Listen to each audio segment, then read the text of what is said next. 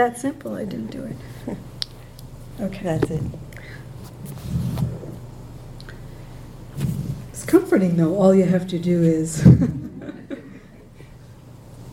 like when you come on a retreat. One time, my teacher Joseph said to me, "I was, I was, my mind was in. It was a long retreat. My mind was in some construction about, you know, how really to do the practice and in the way that was just for me, and I was, you know, that I thought would be the best support. And I, and I was presenting it to him, and he said, "All you have to do is sit and walk."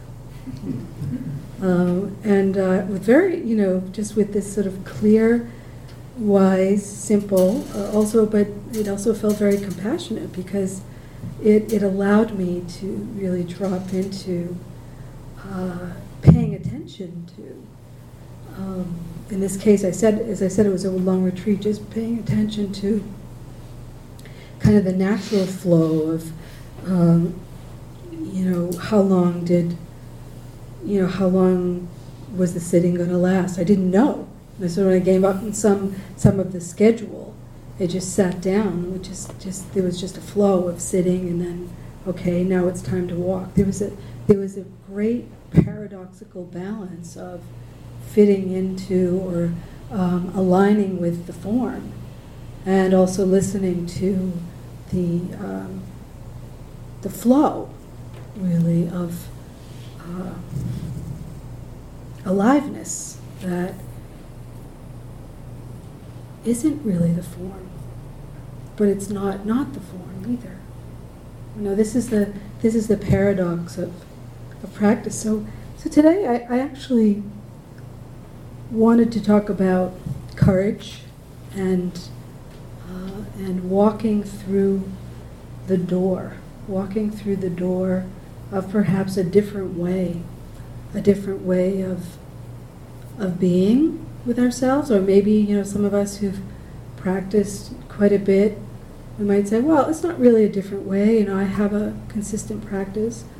That's wonderful, uh, truly, and um, I know for myself with many years practice, it it's quite humbling to come up against what I would say is the, the conditioned mind uh, the conditioned habit of thinking, relating to self, to other, to the world.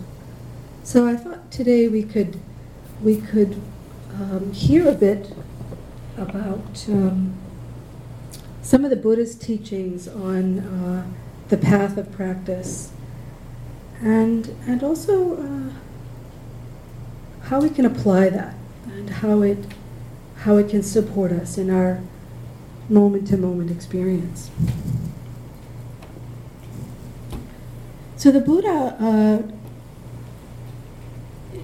I like to think of the Buddha as a, I know this is rather overly simplistic, but it was someone who was a kind of a rarefied cognitive scientist. Um, and if you think of it, you know, um, I won't go over the story, so many of us have probably read Siddhartha or have some sense of the Buddha's journey. I mean, it deserves a lengthy story, but that won't be for now. Um, there was this great human desire for uh, for peace, for freedom. Um, you know, as we know, his uh, he grew up uh, in the one percent and um, was protected. His, his parents wanted him to be a king and wanted to perhaps as many parents do, want to protect their children from pain and sorrow and suffering. Um, and they might have gone to some extremes in terms of uh, keeping him protected from the rest of the 99% of the population, uh, but keeping him uh, around pleasant, as much pleasantry as possible, as much beauty and goodness and um, you know, I mean, these stories have been carried down for centuries, so whether or not they're actual truth or they're, they're metaphors, I, I personally don't get too caught up in that because um, I like to listen in for what's useful, just what is actually useful in my own practice. So um, the story of, it always seems to stick with me is where the, the, the Buddha's father would have the gardener go out at night and clip off the, the dead flowers. So the Buddha would just see the, beautiful flowers. Something was so, so visceral about that in terms of that grasping for beauty and pleasure and no pain, no sorrow, no loss. And as we all know, it's, it's completely impossible. And, and uh, you know, when the Buddha started to seek out past his, his personal uh, home, you know, was, was awakened by seeing illness, death, poverty, and uh, um, practicing monastic who looked very peaceful in the face of that. So, in continuing on, as this cognitive scientist began to explore through his own practices and uh, working with his mind and heart to really see well, what, what brings about liberation? What, what actually, how could this be possible? How could that, that person be at peace in the midst of this difficulty? So we might have, you know, 2,600 years later, some of the same questions. How is it possible uh, to be at peace in, in our own hearts and minds when perhaps we're dealing with some difficult personal circumstances of loss or suffering or worldly circumstances that seem to be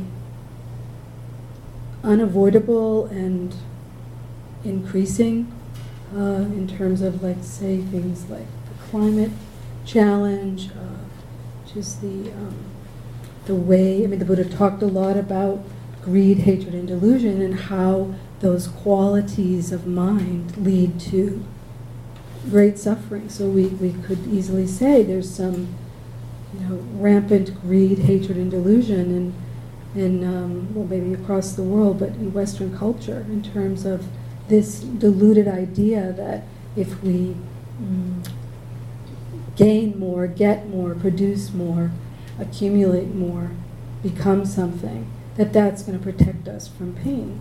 And it certainly can get played out into some very um, horrifying circumstances where uh, you and me and us and them and, and othering creates um, horrific pain and suffering. So I think a lot about this uh, in, in the worldly life. I think a lot about these Buddhist teachings.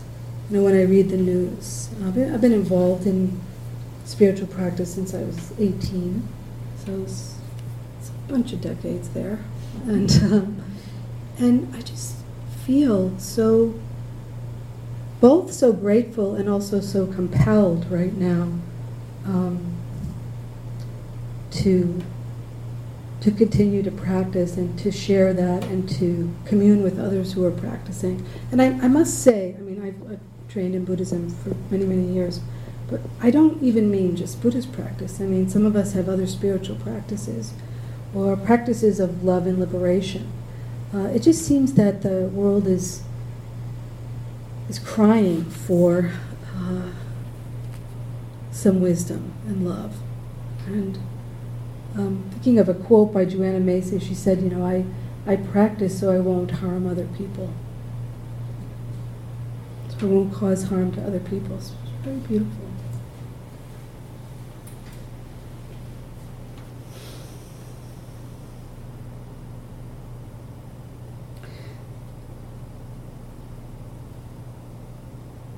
I'm going to read you a quote. Some of you might be familiar with David Whyte. It's an English poet. This is not a poem of his, it's a quote. It's a quote about vulnerability. It's, um, it's, a, it's a word I find myself saying a lot, using a lot, reflecting on a lot. So he says this Vulnerability is not a weakness, a passing indisp- indisposition, or something we can arrange to do without. Vulnerability is not a choice. Vulnerability is the underlying, ever present, and abiding undercurrent of our natural state. To run from vulnerability is to run from the essence of our nature. The attempt to be invulnerable is the vain attempt to become something we are not. and most especially to close off our understanding of the grief of others. More seriously, in refusing our vulnerability, we refuse the help needed at every turn of our existence and immobilize the essential tidal and conversational foundations of our identity. To have a temporary, isolated sense of power over all events and circumstances is a lovely, illusionary privilege, and perhaps the prime and most beautiful constructed conceit of being human, and especially of being youthfully human. But it is a privilege that must, I'm not sure I totally agree with that, but um, it's for later reflection. But it is a privilege that must be surrendered with that same youth. With ill health, with accident, with the loss of loved ones who do not share our untouchable powers. Powers eventually and most emphatically given up as we approach our last breath. He says, the only choice we have as we mature is how we inhabit our vulnerability, how we become larger and more courageous and more compassionate through our intimacy with disappearance. Our choice is to inhabit vulnerability as generous citizens of loss, robustly and fully, or conversely as misers and complainers reluctant and fearful, always at the gates of existence, but never bravely and completely attempting to enter, never wanting to risk ourselves, never walking fully through the door.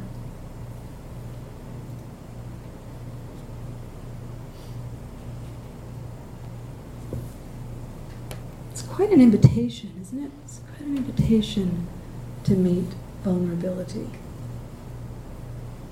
So I was thinking of uh, meeting with all of you in this this form of offering a talk. I I just kept thinking of courage, that of everyone's courage. I don't know you personally, but I feel it just sitting in the room with you. You know, the courage to be here, you know, the courage to sit, sit with yourself, sit with your own mind and heart, sit with others. You may not realize it uh, in the moment because sometimes we just get pulled you know, into the whatever we're facing, the difficulties of what we're facing, uh, or not wanting what we don't want, you know, or wanting our sitting to be different, or mind to be different. We forget in those moments when we're pulled in that way how much just our presence here and our willingness to be here and to engage in the practice is a profound gift. A profound gift not just to ourselves, but to everyone in this room, Daryl and myself included. We would get really bored if we were just here by ourselves. but truly, it's it's such an inspiration, and it's it's like the visceral, you know, when, when you know, in, in this role of preparing for a talk, you know, it's like a what what feels inspiring, and that's the first thing, truly, that, that came to me is the courage of each of you, and how deeply uh, inspiring and enlivening that is to me. We forget it about ourselves, though. It's interesting. You know, I, I, know I'm generalizing, but I think it's probably a fair generalization that, that we tend in this Western culture to, to um, go after ourselves, you know, even in spiritual practice. Like, should I do it this way should I do it that way? You know, I'm not suggesting that then don't ask any questions or don't make use of, um, you know, consulting with a teacher, because it is helpful to see where where we can get, um, as I was speaking about today in the in the um, the instruction I was giving, is where we can kind of get. Um, for some of us, we may err on the side of striving more and clamping down and just you can feel it, you can feel it in your body and in your mind, just trying so hard you start to get a headache. You know, or or you might notice like, yeah, I don't really want to be there. Um, and kind of, you know, spacing out. And Um, Be careful about what I'm saying here, because often in the first day, and unless, and some people sort of run more on the side of having a lot of energy and feeling some agitation, but for most people, the first day, if you think of you're switching out of your busy lives, you're, there's a lot of tiredness. So I wouldn't, I wouldn't misunderstand tiredness as somehow you're being lethargic or unwilling. Sometimes we just have to bring our attention to that, to that tiredness and be patient and be kind. Um, it's natural. We're human beings. You know, we're slowing down. The body recognizes slowing down as it's time to go to sleep. We're shifting into another kind of gear of paying attention and um, living. So, um, in in this quote about uh, that that David Whyte speaks about vulnerability, I, I connect that with uh, the gift and the beauty of uh, the Buddhist teachings that you know he offered so you know several thousand years ago. They seem so applicable today. You know that um, you know the Buddha in this cognitive scientist role really uh, basically um, reviewed the the unfolding steps. You know that what he looked back on. Well, what was it that that led this mind and heart to liberation? What what what opened? You know what what was the path? So the Buddha um, at that time, in in a great inspiration of compassion, um, upon his awakening, realized uh, this is something to share. This is some not from an ego place. I have it, but just out of really the the beautiful heart of compassion, that wanting. You know, he said, you know, if if I could come to this awareness and this awakening, and I'm a human being, then others can. And so here we are, you know, that this many thousands of years later, where these teachings have been been passed on. So, so one of the things that um, in his cognitive scientific way of just paying attention to the mind, you know, and Daryl was speaking to this in the instructions this morning. You know, as we slow down, pay attention to our minds, pay attention to the breath, you know, life reveals itself, like it or not. I mean, we, we get to see more clearly. It doesn't, feel that way in the moment. Sometimes it feels like it's all over the place, and we can feel very fuzzy. Or, or um, you know, counter to that, we might have a, a an, an, insight arises or something, a clear understanding, and you know that that's you know enlivening. And then we think, okay, now now I've got it. You know, the rest of the practice is just going to be this uphill, you know, beautiful realm. And then you come back in the next sitting and you feel tired, or all of a sudden you have a kind of a thought storm of greed, hatred, and delusion. what happened? What did I do wrong? I love that question. What did I do wrong? How can I get it back to, you know, this way? It's natural that we want to feel good. It's natural. But the Buddha taught about this. He said that that's actually one of the characteristics, one of the three characteristics of life that as we practice, we begin to see more clearly is this suffering nature of mind. It's the English translation, excuse me, the English translation is suffering. It also could be talked about as the dissatisfied mind. Essentially, it's just seeing that the nature of mind respond to, react to the comings and goings, the ups and downs of just being alive, just living life. So um, the tendency of the mind is to want to get away from what is unpleasant and difficult. Okay, that, that isn't anything to criticize. That's, that's the tendency of uh, the conditioned mind.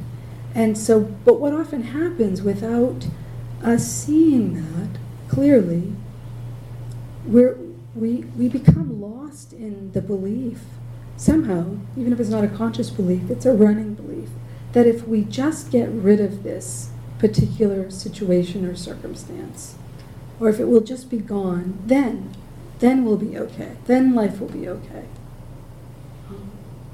And it doesn't really take a rocket scientist to reflect just a little bit on that and, and realize, wow, actually, it's not possible. It's not possible to, to get rid of what's painful. And equally so, it's not possible to um, commodify what's pleasant. I mean, yet we try. we, you know, we will be drawn towards what's pleasant. and when it goes away, again, that sense of self or identity can come in and say, okay, what happened? How can I either how can I get it back or uh, what did I do that it, it went away? Uh, and it's missing the wise insight that pleasure and pain comes and goes. So we know this. I mean, we know this intellectually. I'm not not speaking to the intellect. As a matter of fact, the Buddha said, it is not, you know, liberation is not going to come through the intellectual mind, through the, the that um, um, conditioned mind. It's, it's actually going to come through a kind of a paradoxical surrender and application. So we're surrendering to it's just like this. It's just like this. And the application is really bringing our attention to that. So it's not, it's just like this, forget it. I give up. No, it's just like this. Can I can I be interested in it? Can I be curious in it? Can I can I open to it? and it's interesting. Here's David Whyte saying, you know, speaking to how few, how much we get lost in uh, in staying away from really, and trying to control our lives when it's actually complete delusion that we can. So again, here comes the circle of reflecting on one's courage. It's it takes a lot in a way to to open to that uh, that vulnerability of things changing, things changing, things coming and going. You know, not not based on our control, but based on life. So there's there's beauty in that too. There's really. I, I was walking earlier um, down by the river and um, or maybe it was the path a little bit in between the river and up here. There's layers there, um, and all of a sudden I, I, saw this little chickadee, and the next thing I knew, it just like flew right into me. It just it just kind of like bumped, excuse me, bumped up against me, and I could I could really I could feel its beating heart, um, and it was something so so mysterious about it. I don't I don't know why that happened. Well, I started to you know how you can kind of imagine things like oh I wonder if they feed the chickadees here because any of you have been to IMS or maybe other places where it's kind of a practice to feed the birds. You you just walk outside and they start to fly towards you. Where's the sunflower seeds? But I you know I did go through. I wonder why that happened. But really it was kind of a mystery and it was this this beautiful moment really of connection with this creature. Um, so, you know, we can miss those little things sometimes when we're busy in our minds and our doing minds.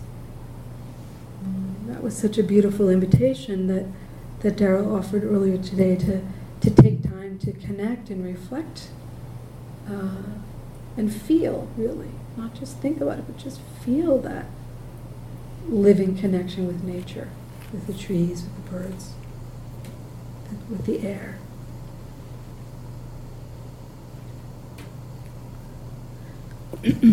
Anthony DeMello said, uh, some of you may be familiar with Anthony DeMello. He's, uh, he's uh, deceased now. He was a radical Catholic, very radical Catholic sage. He wasn't super well respected by the more traditional um, Catholic hierarchy. A beautiful uh, teacher.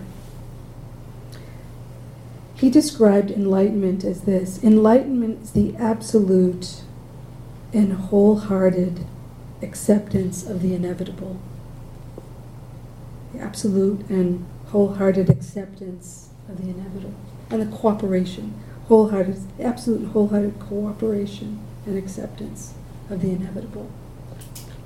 he said something else, he said many things, but I wrote this other quote down. He said, It's a great mystery that through the hu- that though the human heart longs for truth,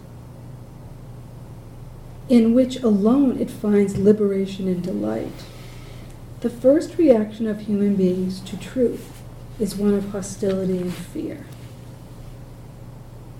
A few nods out there. Isn't that fascinating? Really?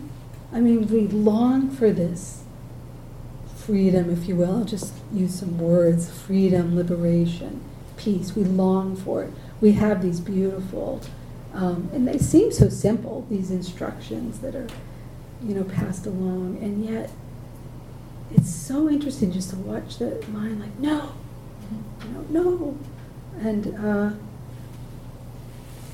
it's an interesting place of practice to kind of hover around that. Like maybe not sort of necessarily, if you understand what I'm saying, sort of give in to the fleeing, the fleeing into the doing. Even if the doing's like, I'm going to walk, my meditation walk this way, or I'm going to do this for my sitting practice. You can tell even in the tone. That's always helpful to notice the tone when it's like, I'm going to get it down, I'm going to get it right.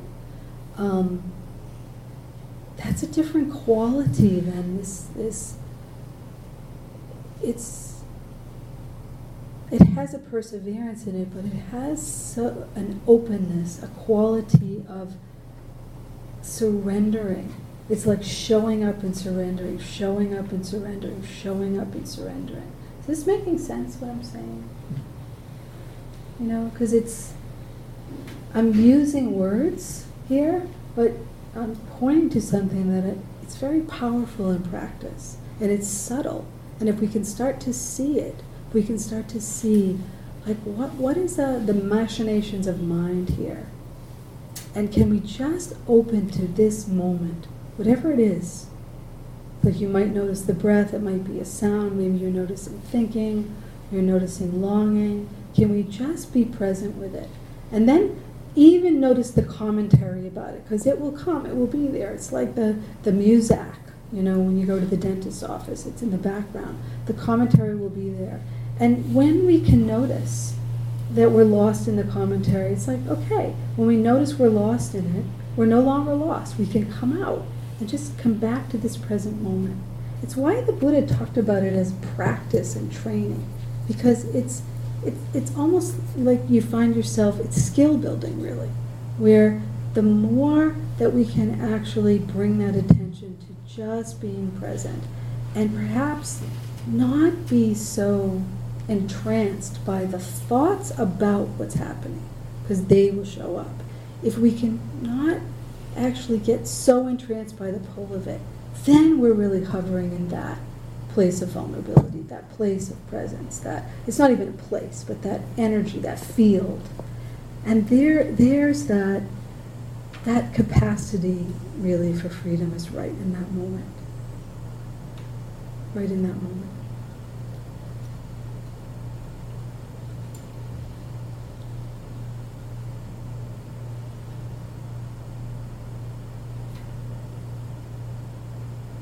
somebody today was was asking about um, or speaking to and asking about compassion. Um, I think. um, well, there's a quote. Nisar- Nisargadatta, some of you may be familiar with his quote. It's kind of a famous quote that uh, wisdom tells me I'm nothing, love tells me I'm everything and in between my life flows. So the wisdom factor is this this characteristic that the Buddha talked about, this third characteristic of this illusion of a separate self, this illusion that um, that we do have control, that that we're separate from each other. And um, and in a conventional way, of course we are. You know, we each have our own personalities, our names, our lives, our individual lives. I mean, that's not, that, that doesn't disappear when we practice, it's part of our lives. But as we investigate into this, this mind of, of separ- sense of separation or sense of control, we begin to kind of see its illusoriness. Like, for instance, if you're sitting in meditation and you're noticing sound, sound is coming, or you're you're, you're feeling the movement of your breath. Um, and you begin to notice how it's changing. You know, meaning awareness will notice different things at different times, whatever calls your attention. You might even begin to notice that about thought. As we practice more, the mind settles more. Even if the mind is active, awareness notices thought. Like it might notice a sound coming and going, or uh, or sensation coming and going. The thought comes and then it goes. And it's really interesting to pay attention to. And as we begin to see those thoughts coming and going, that grip of this is me, like I am my thought, I am what I think about, that also starts to loosen. And we just we just begin to see it is all coming and going. That sense of um, me, mine, mine starts to get loosen up. Uh, and at times, this can be a very liberating um, experience, so to speak. Yeah, an experience. It's rather than a thought, it's that direct experience of it. And sometimes it can be very frightening, too. We, we, it's unfamiliar. We're not familiar with it. So then we can just bring our attention to that fear as it arises. What's born, which I think Nisargadatta was saying in this quote, in between my life flows. So the wisdom factor is seeing that empty nature, if you will, of this sense of self. But the love factor is really seeing our interconnectedness. That we, when we, we begin to really meet our experience that directly and that openly, it, it's just natural that the understanding becomes pretty clear that, well, if that's happening for me, it's happening for everyone else. You know, that I'm in this in this flow of life that we call human, and our hearts begin to open quite naturally. It's non-intellectual. It's a it's an evolution of presence, of practicing presence, if you will, like training our minds and hearts to come back again to this present moment. Because it can get pretty boring, you know, it can get pretty boring, or, or we're looking for the fruit, you know, we're looking for the result, or we start to get into that selfing of mm, I'm not doing it right, or should I do this practice or that practice, and doubt arises, and we can we can get pretty despairing. So that might be a perfect time to reflect on wow, if this is happening in my mind, this suffering in my mind, here, now, in this meditation, sitting in this moment, chances are it's happening for someone else in this room. Maybe plenty of people beyond this room. And we start to open to that, that shared humanity.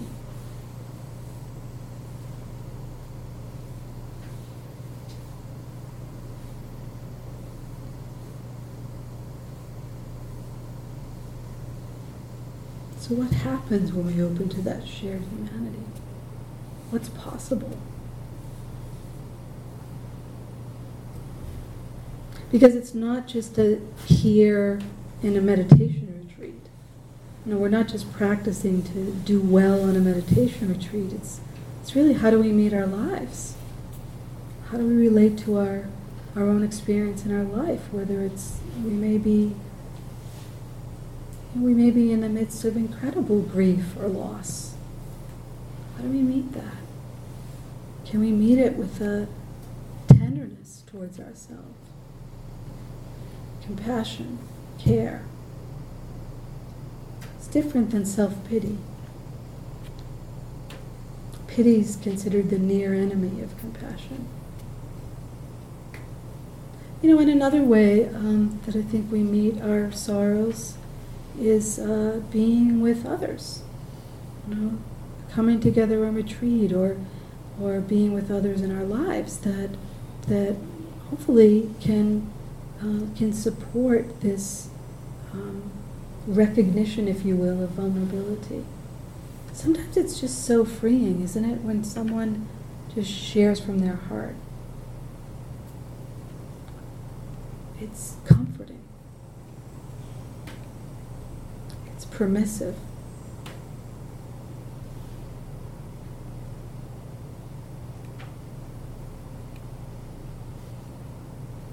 These, uh, these three characteristics that the Buddha talked about, the understanding, suffering, uh, that it, it's part of our human conditional reality, and uh, seeing the impermanent nature of things, things coming and going. I have this little little joke that I tell. Um, my mom is 93, and uh, and she still lives in the house that I grew up in. So I'm in my early 60s. She moved into that house when my elder brother, she was pregnant with my elder brother. So she's been there for quite a while. And um, sometimes I say to my friends, you know, everything's impermanent, like the Buddha said, except 47 Purdon Avenue. um, and, you know, when I was, was young as a teenager, about impermanence, it was a structure I couldn't wait to get out of. um, just chomping at the bit to have more freedom in my life and get some space from um, my parents. And um, now I go to that home, and there's there's such a sense, in a way, of um, sweetness and, and comfort. You know that uh, there's my mom. She's you know she's she's still alive, and and at the same time, it's really meeting impermanence because here's this this woman who had a lot of agency and power even um, with me as a child. She raised me, brought me up for better or worse, and now it's like the tables are turned, and there's so much. She has some early dementia, and so there, there's uh, there's so much vulnerability um, that when I walk in that door, it's like that. She's just on that edge of being able to live on her own and not. And um, it's so tender. And, um, you know, her mind is, I mean, she can't really keep, she has short term memory loss. So, so it's just this hovering with this vulnerability of aging. Um, and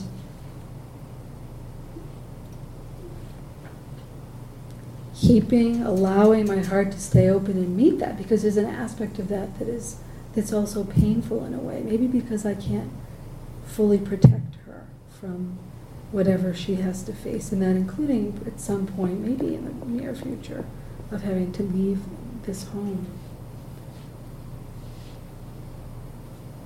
You know, some of us have that experience with aging elders, and some of us have the experience of perhaps losing someone young and someone's whether they've gotten ill or been um, injured or hurt in an accident you know we don't always have that opportunity to i'm very aware of that in my own personal life to to um, have this time with my mom. Um, we don't know really do we?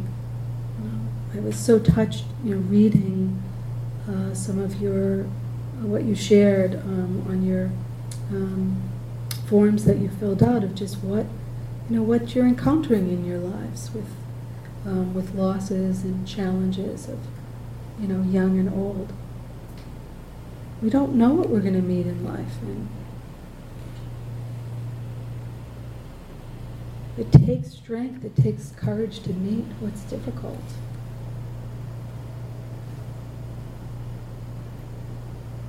Takes courage to to have an open heart in the face of sorrow.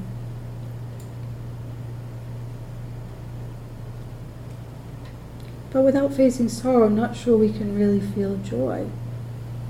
I don't know what that trade-off would be if we didn't, if we couldn't open to our sorrow, if we couldn't feel our joy. What is life like when we're just shut down? And it's like that sometimes. So maybe we just meet that with compassion.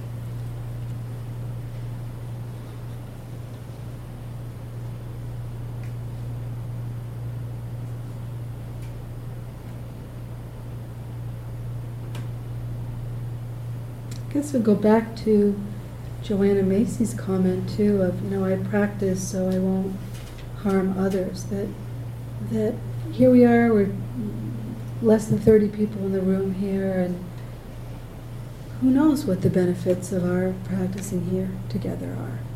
You know, who knows how they'll this applying ourselves and paying attention and taking this time how it will impact our lives, other people's lives. But here we are. And uh, I know for myself, I just feel like our, our world is so in need of wisdom and compassion.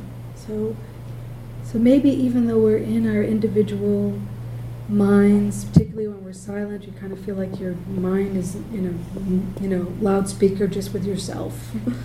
you know, maybe there's something bigger happening, much bigger happening that um, that serves not just ourselves individually, but serves the world.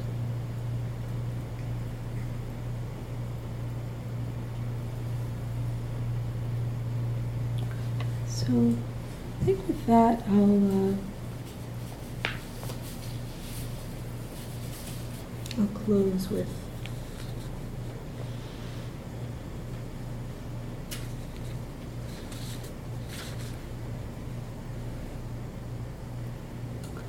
a little piece of um, prose from a woman named Elizabeth Tarbox. I believe she's a Christian minister. I'm not sure which tradition. It's called Rebirth. When the day is too bright or the night too dark, and your feelings are like an avalanche barreling down the mountain of events outside your control when you look down and you are falling and you cannot see the bottom, or when your pain has eaten you and you are nothing but an empty, hungry hole, then there is an opportunity for giving. Don't stay home and cover your head with a pillow. Go outside and plant a tulip bulb in the ground. That is an act of rebirth. Sprinkle breadcrumbs for the squirrels or sunflower seeds for the birds. That is a claiming of life. And when you have done that, or if you cannot do that, go stare at a tree whose leaves are letting go for its very survival. Pick up a leaf, stare at it. It is life, has something to teach you. You are as precious as the birds or the tulips or the tree whose crenellated bark protects the insects who seek its shelter. You are an amazing, complex being with poetry in your arteries and charity layered beneath your skin. You have before you a day full of opportunities for living and giving. Do not think you know all there is to know about yourself, for you have not given enough away yet to be able to claim self knowledge. Do you have work to do today? And do it as if your life were hanging in the balance do it as fiercely as if it mattered, for it does. Do you think the world doesn't need you? Think again. You cleanse the world with your breathing. You beautify the world with your giving. You perfect the world with your thinking and acting and caring. Don't stay home and suffocate on your sorrow. Go outside and give yourself to the world's asking.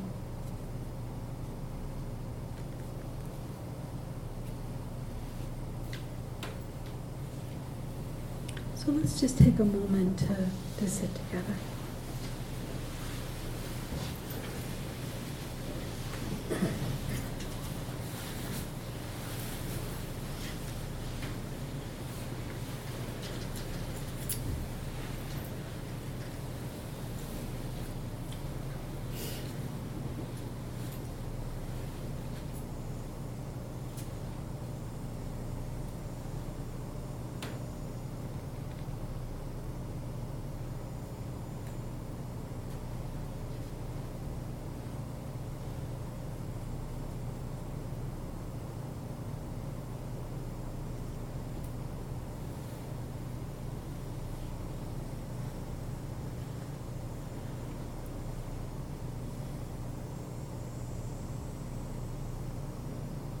May we each meet our experience just as it is in this very moment with wisdom and compassion.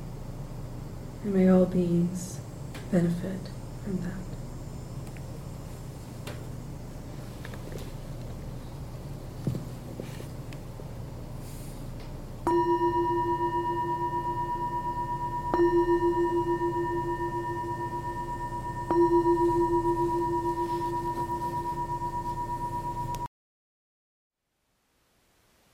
Thank you for listening. To learn how you can support the teachers and Dharma Seed, please visit dharmaseed.org slash donate.